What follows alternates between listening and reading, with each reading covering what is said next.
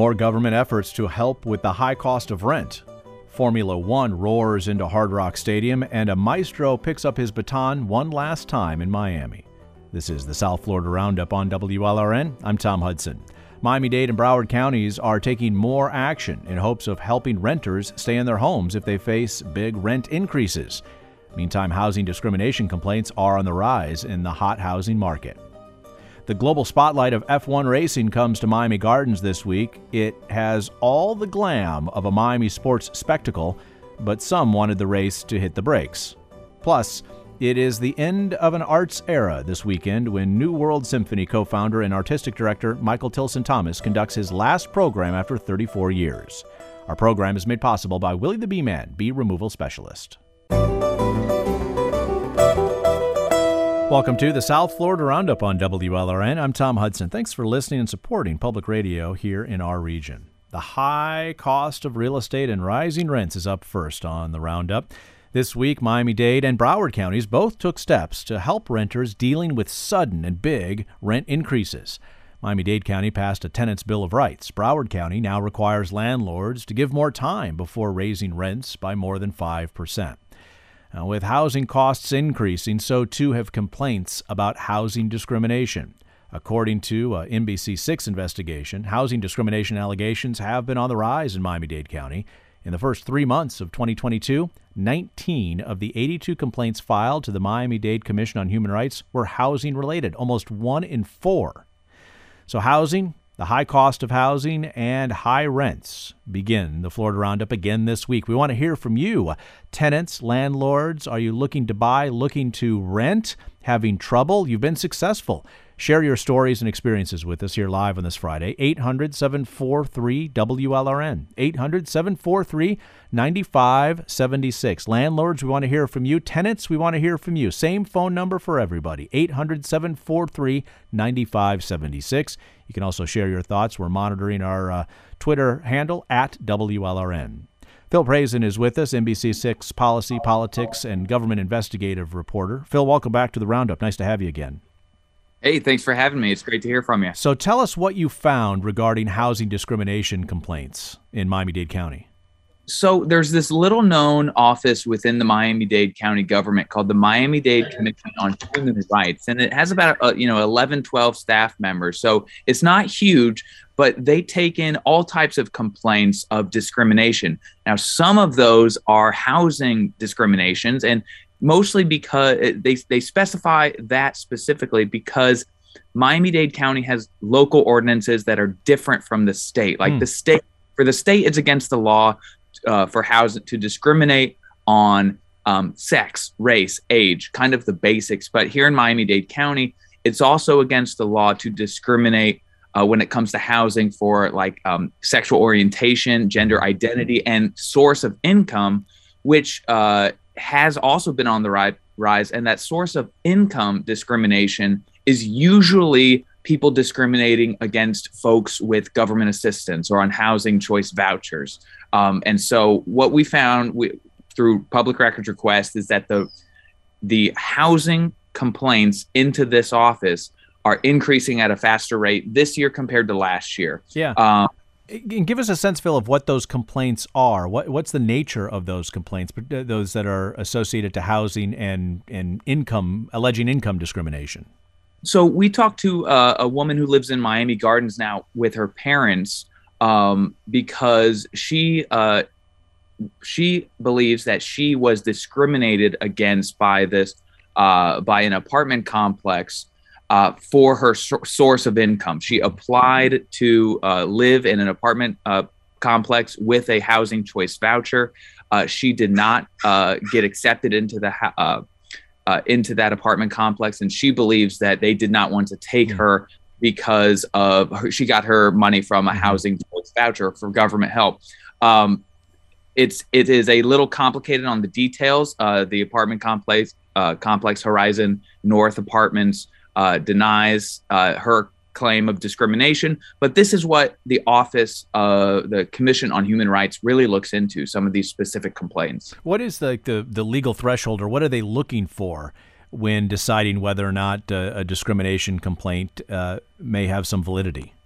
Well, and so this is is where it, it could get into a thorough process because they have to prove kind of intent that they discriminated against her uh, on purpose because of this, and that could be hard to find as, as a, a, smoking gun, mm-hmm. right? Like a lot of discrimination complaints are really hard to prove. So what uh, the the director of the Miami Dade Commission on Human Rights says most of the time happens is there's some type of a mediation process, right? They they they are the um, kind of the third party that brings the two warring factions together to mm. kind of work out some type of a compromise, and that's what they're doing. They're currently investigating uh, and working through Mrs. Guyton's case right now. Phil, stick with us because we got plenty more to talk about when it comes to local government policy response to uh, the high cost of housing. Phil Prazan investigative reporter for NBC6, is with us. Michael Butler joining our conversation. Michael is a business and real estate reporter with our news partner, the Miami Herald. Michael, welcome to the South Florida Roundup. Nice to have you. Uh, thank you for having me today. Thank you for having me. This is a very important subject to speak on. Oh, it's entirely a very important subject and one that affects uh, all of us, uh, certainly, uh, the high cost of living here in South Florida. Michael, tell us what the Miami Dade commissioners approved this week, this Tenants' Bill of Rights. Before tenants had virtually no rights, um, and we came to their living situation, their landlords in Miami Dade. So we got things like protections for withholding rent to pay for negotiable repairs. Uh, landlords are now banned from asking about past evictions on rent applications. Mm-hmm and you know, landlords are now required to notify tenants of a new property So these are just a, a few of the new things that have been added on. But I mean, it behooves me to imagine that these things didn't already exist.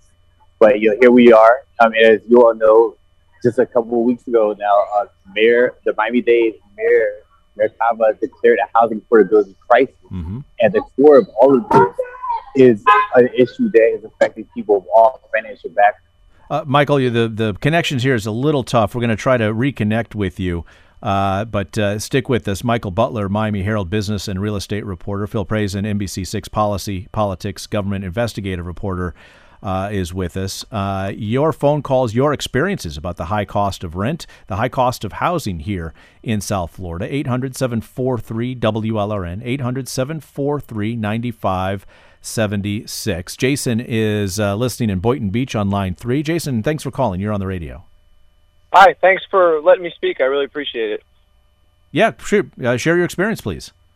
Well, I'm call- I'm I actually live in Boynton Beach. I'm in Palm Beach County. Yep. And um, what you guys are talking about that they're trying to do in, in Broward and Dade, I I don't think they're doing anything like that here. Where where we live in the neighborhood, we've been there for years. Uh, Jason, we lost your cell there as well. Stick with us. We'll try to come back to you here. But, Phil, I think what uh, Jason in, in Palm Beach County was going to mention is that we've seen some of these responses by local governments here in Dade County and in Broward County specifically regarding notification of rent increases. That's what Broward County did uh, this week, and what Dade County has done previously is to give more time uh, for a tenant to uh, work with the landlord after landlord decides to raise rents by five percent. What, what what what what can you share with us about kind of the early impact of that kind of policy change here?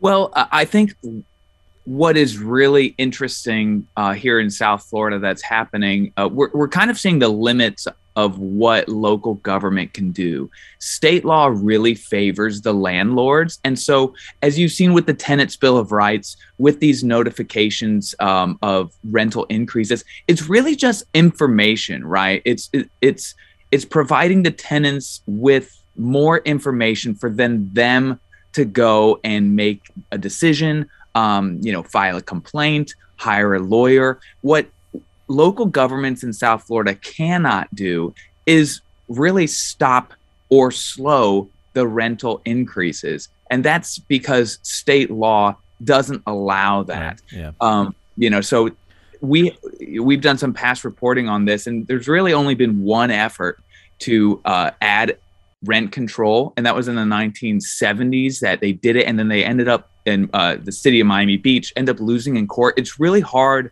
for uh, local governments to stop or slow the rents. There have been no uh, efforts that have been successful Yeah. uh, since that time. Yeah. So that's what's unique about it is it's really just all they can do is give you more information.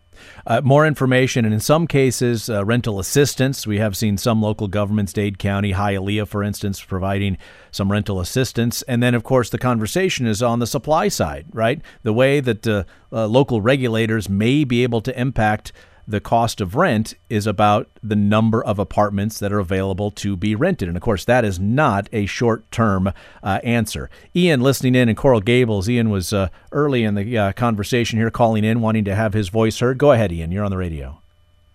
Hi, Tom. I, I don't know uh, if my question will be answered. It's not exactly an easy one. Um, often uh, you hear about illegal units. Um, uh, how does the Tenant Bill of Rights affect illegal units?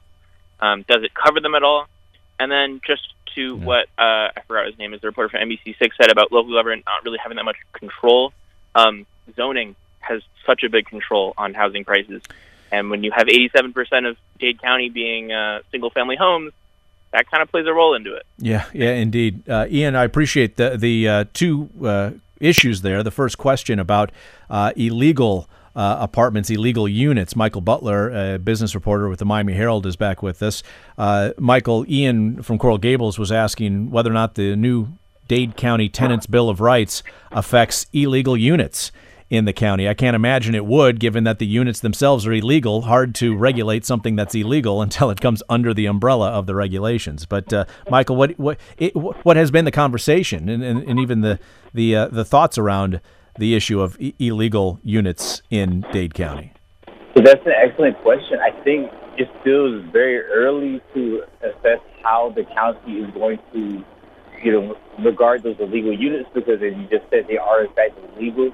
But the hope is that the county can take these homes into account because people live in these homes. And I think before these you know, new guidelines are passed, we would just often, it also you would get the impression that like local government did not care about tenants' rights whatsoever. So hopefully these illegal units will be considered when we start thinking about you know new guidelines for tenants. Yeah. Phil, what about the local policy conversation regarding the supply side, the longer term response? Uh, uh, I, I've done plenty of reporting on this, as have you, and I know Michael has as well. And oftentimes the real estate experts will say it's really difficult, if not impossible, to address uh, housing affordability at the height of housing affordability. That this is, uh, you know, it's a 5, 10, 15 year kind of time frame in order to address housing supply. Uh, that's that's a that's a great perspective and a great question. Uh, a couple things I'll say about this. Um, zoning, uh, like Ian brought up, Yep. is I think going to be really challenging um, because, and this is just a structural problem in South Florida. We are very, very decentralized. In Miami Dade County, there are what 34 different cities. In Broward County, there are 30 different Mhm. cities, and so depending on where you are, the rules could be different. Um, and zoning battles, not just in South Florida, but really all over the country, are some of the toughest battles uh, to change zoning laws. Um, just because, you know, uh, people buy their homes with the idea that is, it's going to, this neighborhood is going to be like this for 20, 30, 40 years. And changing how that neighborhood looks gets really personal. And so it gets really um, difficult to change those zoning laws. However, uh, I mean, it, like in City of Miami, city leaders really do encourage more construction. Um, the problem, though, I think that's driving a lot of this affordability uh, crisis is the new construction. They're they're luxury apartments, right? They're, right. Many people might not think that they are affordable, but they are um, responding to the private market, and people from out of town are going to move in, and these out of towners have a lot of money Yeah. compared to people in South Florida. It's an important point, Phil. It's not just the supply of uh, housing; it's also the type of housing that is uh, involved here. Michael Butler with the uh, with the Miami Herald. Uh, zoning is uh, is uh, quickly a big part of this conversation here in an area where when we talk about zoning what we're what we're really need to get into that conversation is higher density zoning. And there have been some efforts uh, in some neighborhoods for higher density. And as uh, Phil points out oftentimes for long time uh, residents that can be that can be resisted. What, what is the nature of the zoning conversation as we're seeing some of these uh, some of these notification responses uh, come about from local governments in terms of how landlords need to uh, communicate to tenants about higher rents? I mean, ultimately, I think the sentiment is starting to be felt at the you know the local government level that you know simply put, tenants are not just commodities. You know, tenants need to know if the landlord is going to have a rate hike, if the landlord is you know selling property to a whole new, whole other landlord. Because in the past, these things were not communicated. But when you mentioned the density, one of the biggest concerns, though, is that a lot of new guidelines they function to serve people that are already in homes, right? That Mm-hmm. already have housing. But I don't think enough of the concern, of, rather, I don't think the research shows that enough of the concern is not being given towards people who are, are losing their house. Right. And I think you look at Miami Dade, you know, we uh, you know we just hit the on the head. You have a lot of people moving from you know up north. So you're talking about the New York area, East Coast, as far out as the West Coast, and they're bringing those salaries with them to South Florida. Now, imagine in a city where I believe the median average income is around thirty-eight thousand dollars, and only eight percent of residents can afford to own a home. You have a huge disconnect.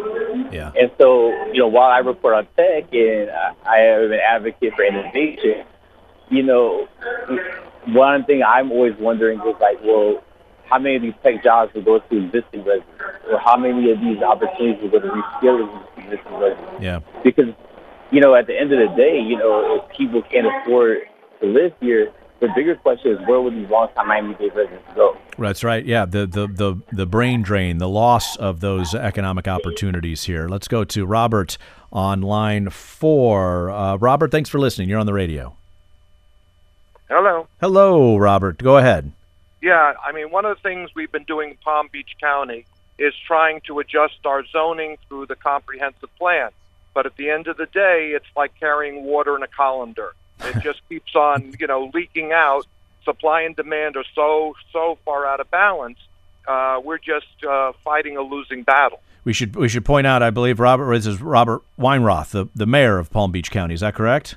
That's correct. All right. Well, it's a you know we, we, we welcome all kinds of listeners here on the uh, conversation every Friday. So Mayor Weinroth uh, uh, carrying uh, the colander of water as like trying to change zoning. Uh, share with us, you know, Jason in Boynton Beach mentioned earlier. Uh, you know, he'd like to see uh, some some more help there uh, as as he's facing a uh, a rent increase of I believe twenty five percent.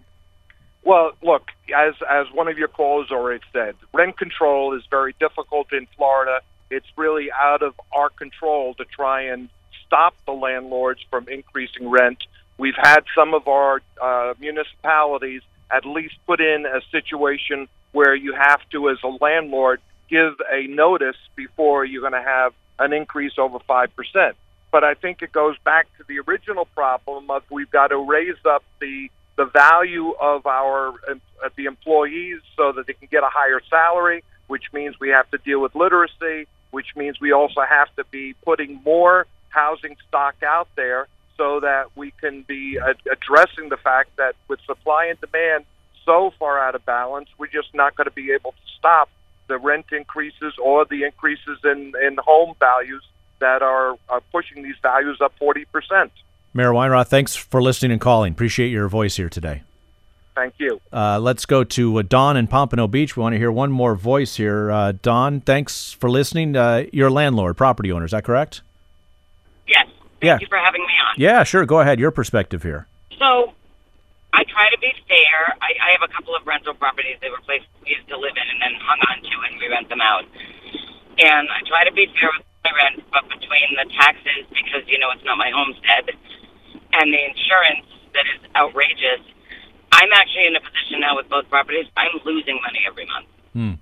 So share So, with us that I- those I- those those price inputs. Uh, uh, property taxes are certainly not going up by 25 percent uh, a year. No, but when it's when it's not your house anymore, right?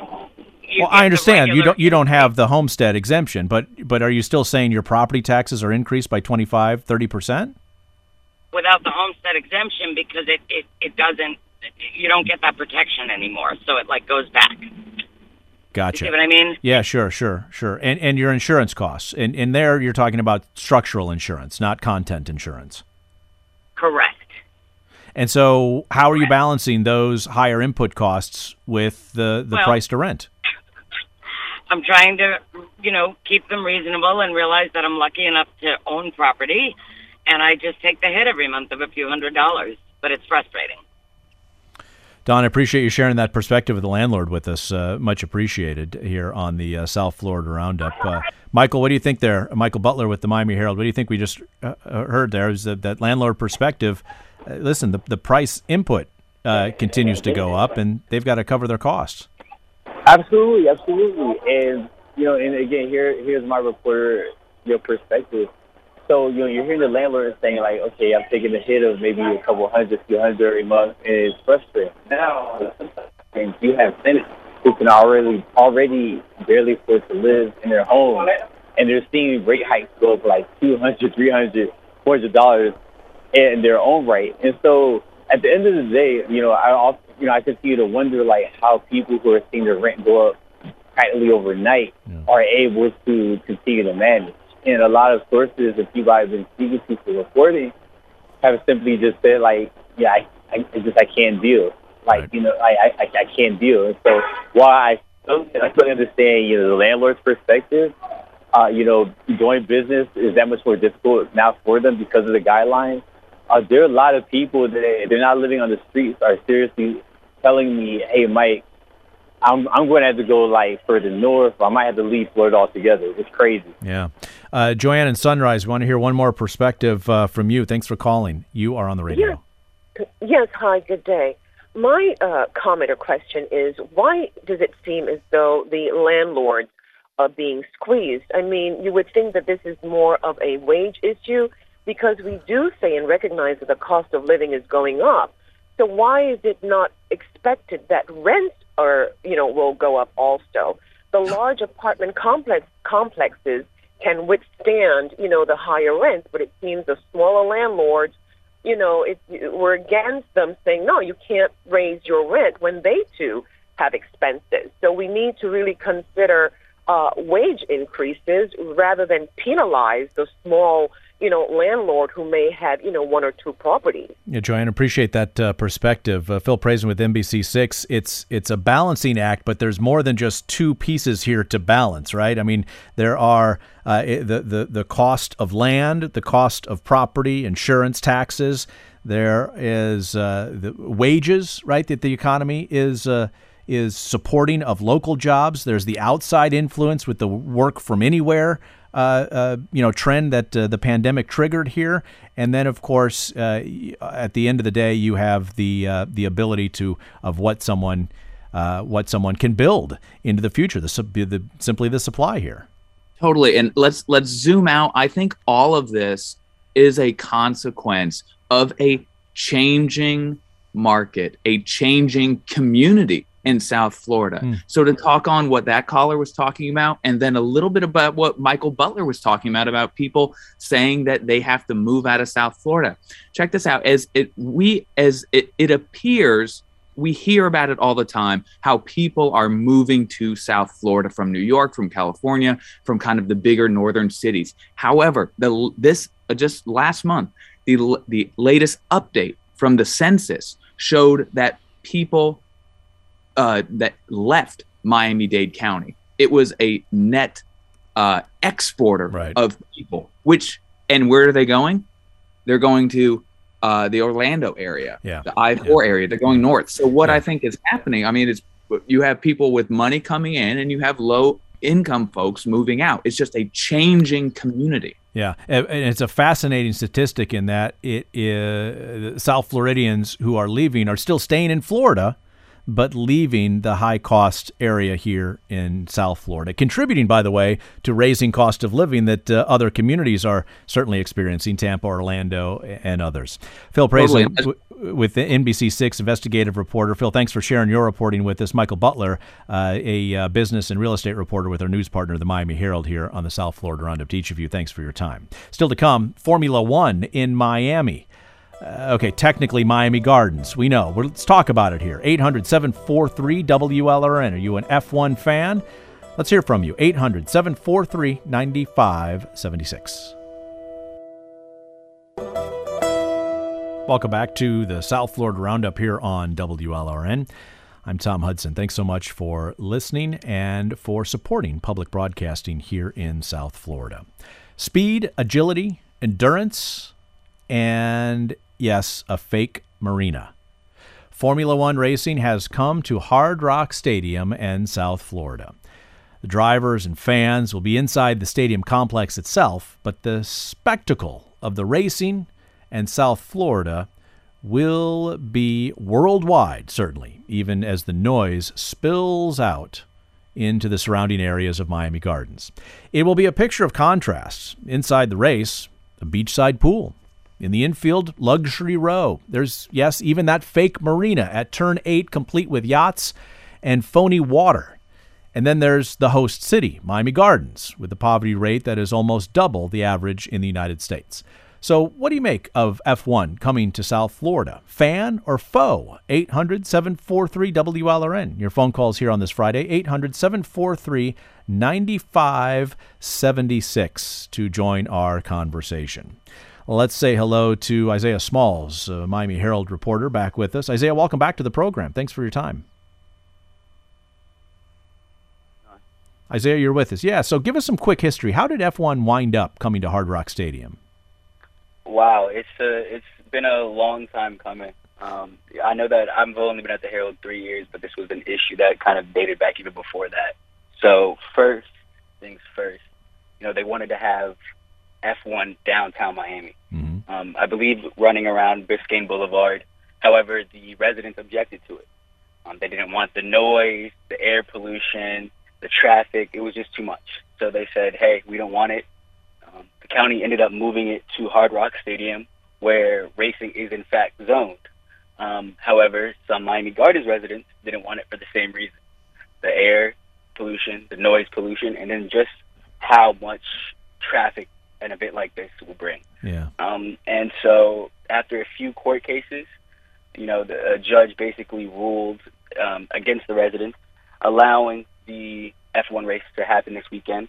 Um, however, the judge did allow some of the residents to conduct, will allow, excuse me, some of the residents to conduct their own noise test to really see, you know, how bad that noise is. Yeah, tell us a little about the the kind of legal fights here. There were a couple of different strategies that opponents in Miami Gardens had used. There was a racial discrimination lawsuit filed, and then a, a lawsuit filed that uh, that was concentrated on essentially noise pollution.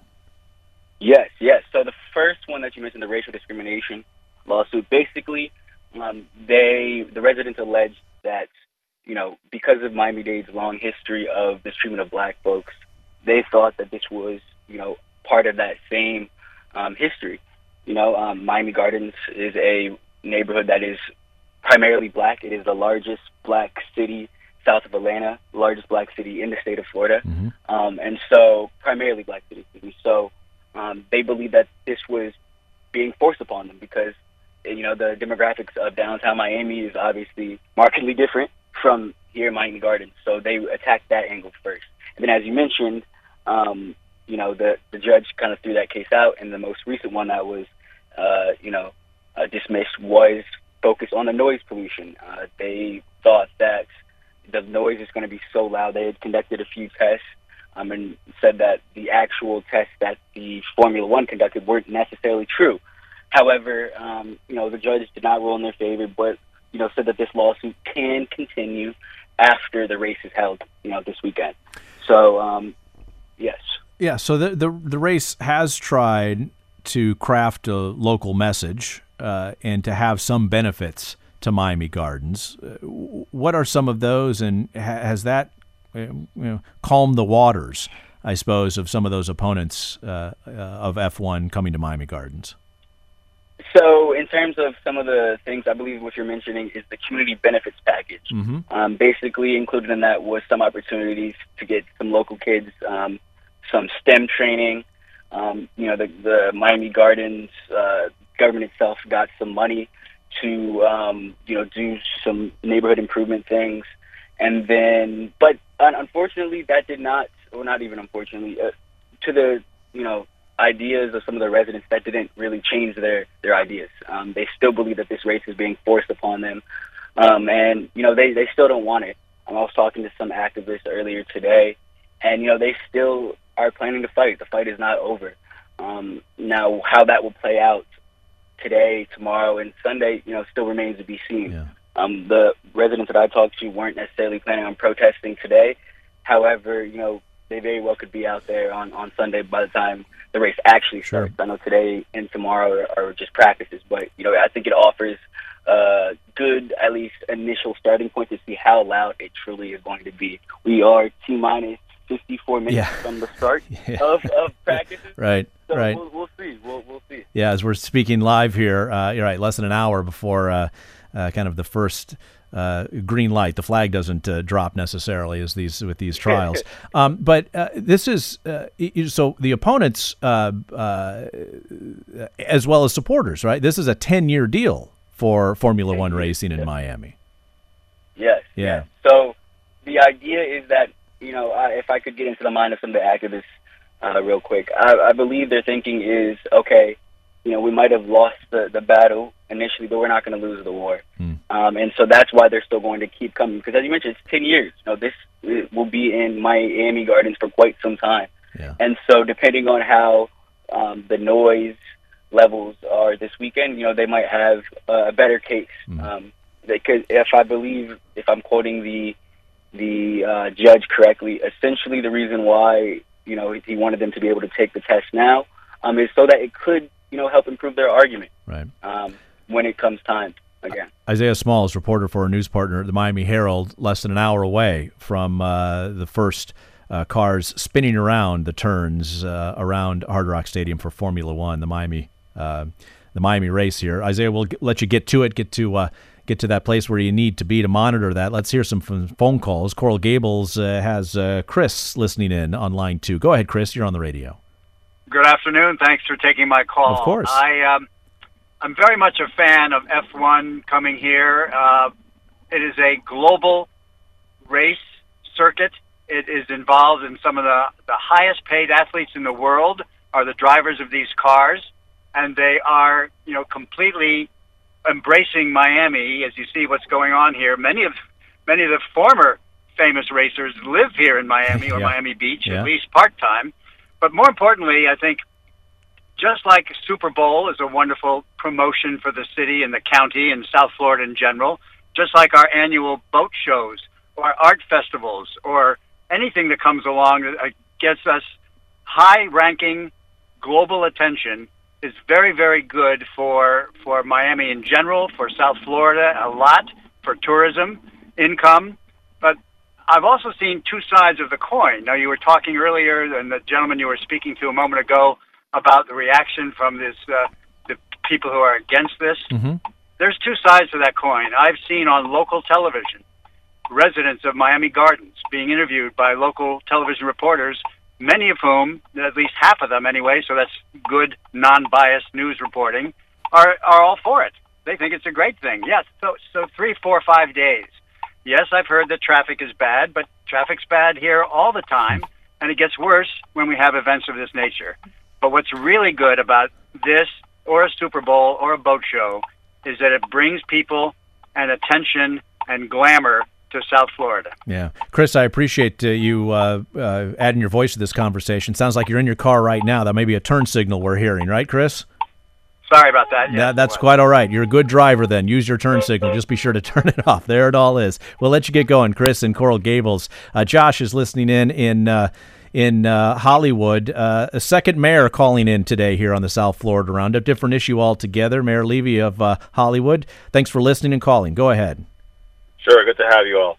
Uh, so, look, uh, listening to the conversation, uh, want to really echo the sentiments of the previous caller. When we look at the economic impact of F1, uh, it certainly goes far beyond the area of, of the race itself. One hotel in my city that is hosting one team, um, I asked the general manager how many rooms. He said 250 rooms. Um, so you multiply that by all the teams and all the flights and all the equipment coming in and all the fans coming in. I have friends uh, from Colorado and and people, you know, that are flying in from around the country to be here for this, uh, those jobs that are serving and providing income to the low-income neighbors of the stadium uh, are being supported by this race. And so I think we have to look at everything as a community as a whole and realize that while there might be, you know, a traffic and noise, let's call it nuisance for a weekend, the the benefits economically for every level of our of our community uh, economically uh, is is very significant. Uh, and so I think we should all keep that in mind. Uh, I want to also let everyone know that uh, Visit Lauderdale. I'm, I'm on Hmm. board of, uh, of our uh, Visit Lauderdale um, uh, advisory board, and uh, we are sponsoring uh, a Grand Prix beach party, uh, free of charge to anyone in the community, both Friday, Saturday, and Sunday, uh, where they'll have interactive experiences, um, you know, throughout the days uh, related to the Grand Prix, and also uh, an ability to view the race with other fans at Las Olas Oceanside Park uh, this weekend on Sunday. So lots uh, happening. Also, uh, in Hollywood, it happens to be that the uh, Canadian consulate had contacted me and said that it would be uh, a special thing for them to have an opportunity to remember an F1 driver who was killed in an F1 race uh, 40 years ago. His name was Gilles Villeneuve.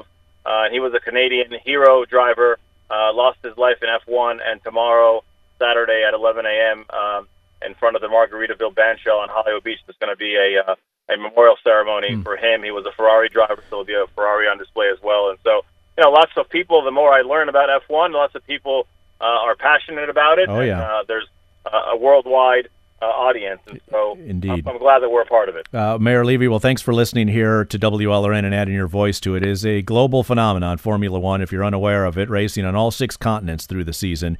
And that race comes through Miami Gardens this weekend here in South Florida. We got more to come here on the South Florida Roundup, talking about the final bow for a Miami Maestro. 800 743 WLRN, our phone number here on the South Florida Roundup. More to come.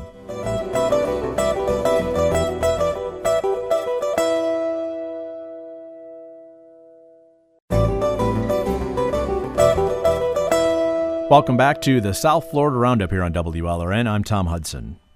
One, two, bum, bum, bum, bum, bum, bum. You better put your right hand back in okay? Five ninety. A generation ago, Michael Tilson Thomas helped put Miami on the map for orchestral music and training. The next generation of musicians, he co founded the New World Symphony. He's been artistic director since the beginning. So it's and one. This is MTT rehearsing in 2016 for his own composition called Four Preludes on Playthings of the Wind.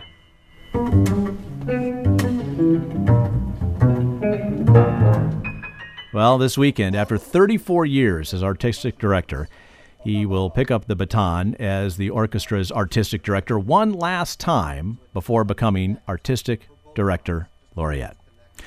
It's uh, quite the achievement here. A full generation of uh, Miami artists uh, can certainly point to the New World Symphony and Michael Tilson Thomas and his leadership for their artistic development, not only here in South Florida, but worldwide. 800 743 WLRN, our phone number to uh, add your voice to our conversation here. 800 743 9576.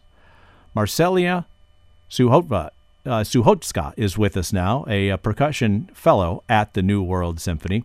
Uh, thanks for spending a little bit of time here on this Friday with us. Uh, why did you want to become a New World Symphony fellow? Hello, everybody. Um, my name is Marcelina, and it was a dream of mine to be a part of the New World Symphony for a very, very long time. I think I first heard about it when I was like in middle school or high school, and it just sounded like the place to be. Um, I heard that musicians that have gone through there um, would have enormous success um, in their careers, whether it was orchestra or beyond and i just heard of you know so many percussionists in top orchestras that had gone through new world and to me it was like the dream to um, get into the program after college and i was so lucky to do so and it's been one of the greatest privileges to be a fellow here What's the atmosphere been like uh, leading up to these uh, performances this weekend?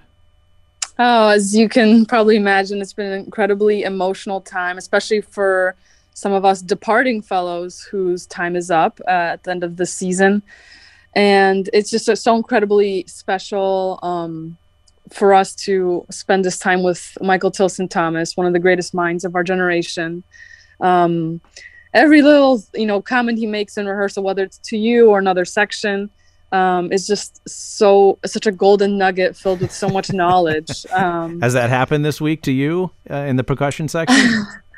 um, he actually had me demonstrate a rhythm for the rest of the orchestra that um, is used in the Trauermarsch, uh, the the kind of um, funeral march, and the rhythm goes dun dun dun dun dun dun dun dun. And uh, M- MTT really wanted me to demonstrate it um, because as a, as a drummer, this is something that's really close to me, and uh, just a really important. It's a really important rhythm in the first movement, especially because it really sets the tone um, for the rest of the movement. So that was pretty fun to get called out like that. Marcelina, you're talking about the Mahler Five. That's the the Mahler Fifth Sym- Symphony Number Five, which is being performed tonight and tomorrow. Correct. Yes. If you can, please come out. And tomorrow's performance is a wall cast, so you can enjoy a nice picnic outside.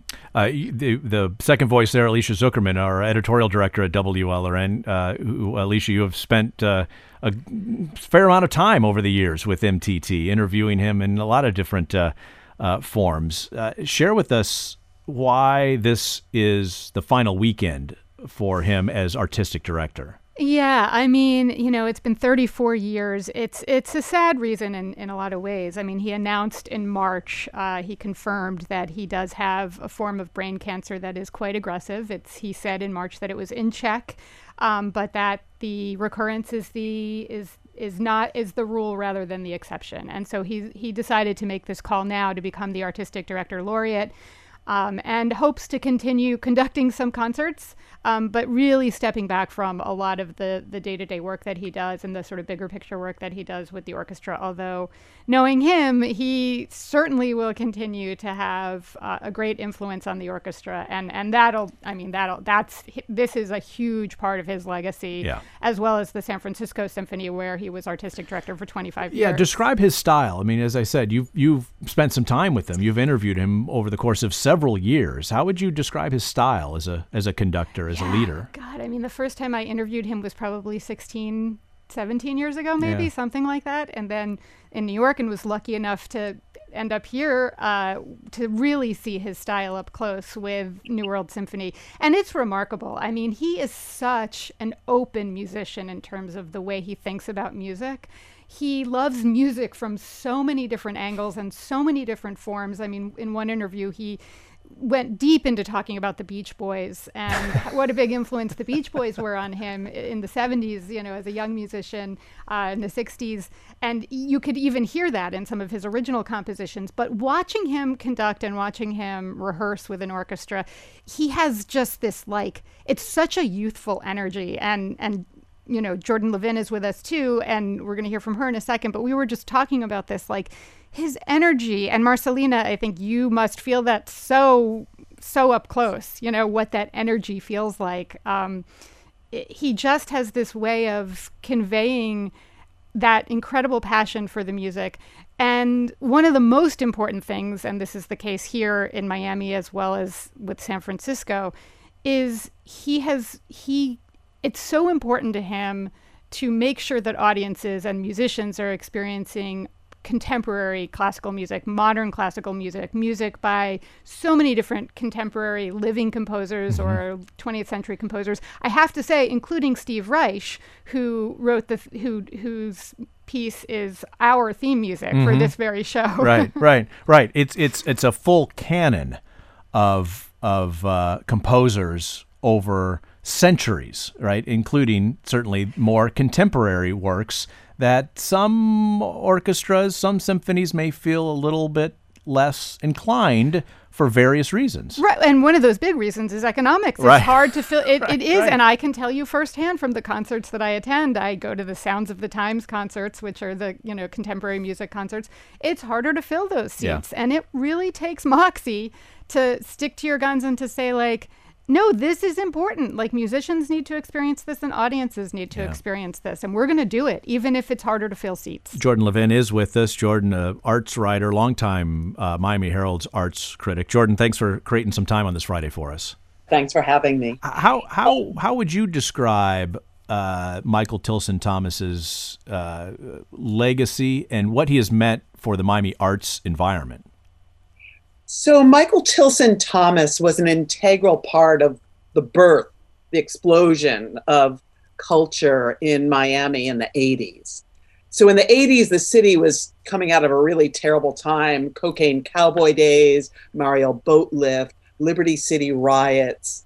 And one of the solutions that leaders here saw was to get culture going to get the arts going. There were almost no arts in Miami then. And almost every major arts institution in Miami was started in the 80s. Miami City Ballet, New World School of the Arts, uh, Young Arts, the Book Fair, the Mhm. Film Festival, and New World Symphony. So Ted and Lin Arison, who were the first and biggest arts patrons in Miami, they started Young Arts and then they got the idea to start a training orchestra. And the first leader of Young Arts had been the dean at the art school at the University of Southern California. And he said, Well, I have this star graduate, Michael Tilson Thomas. At that point, he was already conducting major orchestras. But because MTT knew this new leader of young arts, he said, Well, this is going to be a serious place. This is going to be a serious organization. This is something that I can get involved in. And what he brought with him, besides uh, his incredible talent, was also he was really adventurous, tuned to the new. He was always, from the time he was a teenager, he was leading, you know, premieres by Stravinsky and Stockhausen, and he loved John Cage. He loved everything experimental. And he brought that attitude with him. You know, if they had gotten somebody else, New World Symphony would have been a very, very different kind of organization. But that's such a good like- point. Yeah, that's such a good point, Jordan. and he just loved this stuff. He never apologized for it being difficult or avant garde. He never used the word avant garde. He used like beautiful, luscious, specific words like elegant and post punk and and and he loved this stuff. He got excited about it. Yeah, Marceline, I'm wondering from your perspective as a as a fellow, how how have you encountered that new work, not the not the usual canon that I imagine a orchestral fellow would be would be accustomed to? Yeah, I've done a lot of new music um, performances here um, as a fellow, and also um, uh, on my own um, with my trio. And um, it's something that's very integral to our experience here. Oftentimes, it's tied into other regular concerts, but also we have separate concerts where we've collaborated with conductors like Matthias Pintscher, who's um, you know really skilled conductor, but also new music person and it's really um, a great learning experience. I mean, I, I really don't like the word. I mean, the word new music. I feel like is uh, it's just like really reductive for obviously what we're trying to say. And uh, you know, we often think like, oh, very very contemporary, you know, kind of stuffy music, and that's totally not the case. Um, um, new music, you know, spans a great great um, a great deal of kind of genres as well. And so I've gotten to play um, new music, but for example, collaborate with a tabla player Zakir Hussain here last year, Hmm. and he wrote a piece for the percussion ensemble. So we got to um, learn a lot about traditional Indian classical styles. Um, and we've also done a lot of Reich concerts and things of this nature. And so it's especially as a percussionist, that's usually our time to shine is new music. Unfortunately, yeah, yeah. Unfortunately, you know, uh, we do have a newer uh, instrument, so we, we weren't written for by, for example, you know, Mozart, but um, we do have some some great uh, things to play in a lot of this modern pieces. So we really get kind of pushed to our limits as percussionists there, but it, it's all it's all a bunch of fun. We'll see you in the percussion section this weekend, Marcelina. Yes, I will be. And I, I just want to add. Jordan, you were talking about this remarkable mom- cultural moment in the 80s. I do want to add that right in the middle of that was the founding of the Miami Heat. I feel like we have to say that. That was 1988. That is true. That is true. It's the intersection of arts and culture right here in Miami. Marcelina Suchocka, a percussion fellow at New World Symphony. Marcelina, thanks for sharing your perspective. Best of luck. Break some legs this weekend. Thank you. Thanks for having me. Jordan Levin also with us. Jordan, great perspective. I appreciate you sharing uh, many, many years of uh, writing about the arts and uh, being an art critic here with us to give us shed some light on that perspective of the legacy of Michael Tilson Thomas and New World Symphony. Much appreciated. Uh, Alicia Zuckerman, thank you as always for sharing your time and the the many moments of uh, Michael Tilson Thomas in your interviews with us here. Thanks for the opportunity. Absolutely, and go Heat as well as yes, go, go New Heat. World Symphony. Absolutely, exactly. both. This is the uh, South Florida Roundup here this week. It'll do it for our program, produced by Natu Tway. Engagement editor Katie Cohn. Our news director is Terrence Shepard. Alicia Zuckerman is our editorial director and our guest here talking about New World Symphony and Michael Tilson Thomas. Jessica Bakeman is the senior editor of news. Director of radio operations is Peter J. Merritt. Richard Ives is our technical supervisor. Thanks for calling and listening. I'm Tom Hudson. Our program here on WLRN is made possible by Willie the Bee Man, bee removal specialist. WLRN Public Media.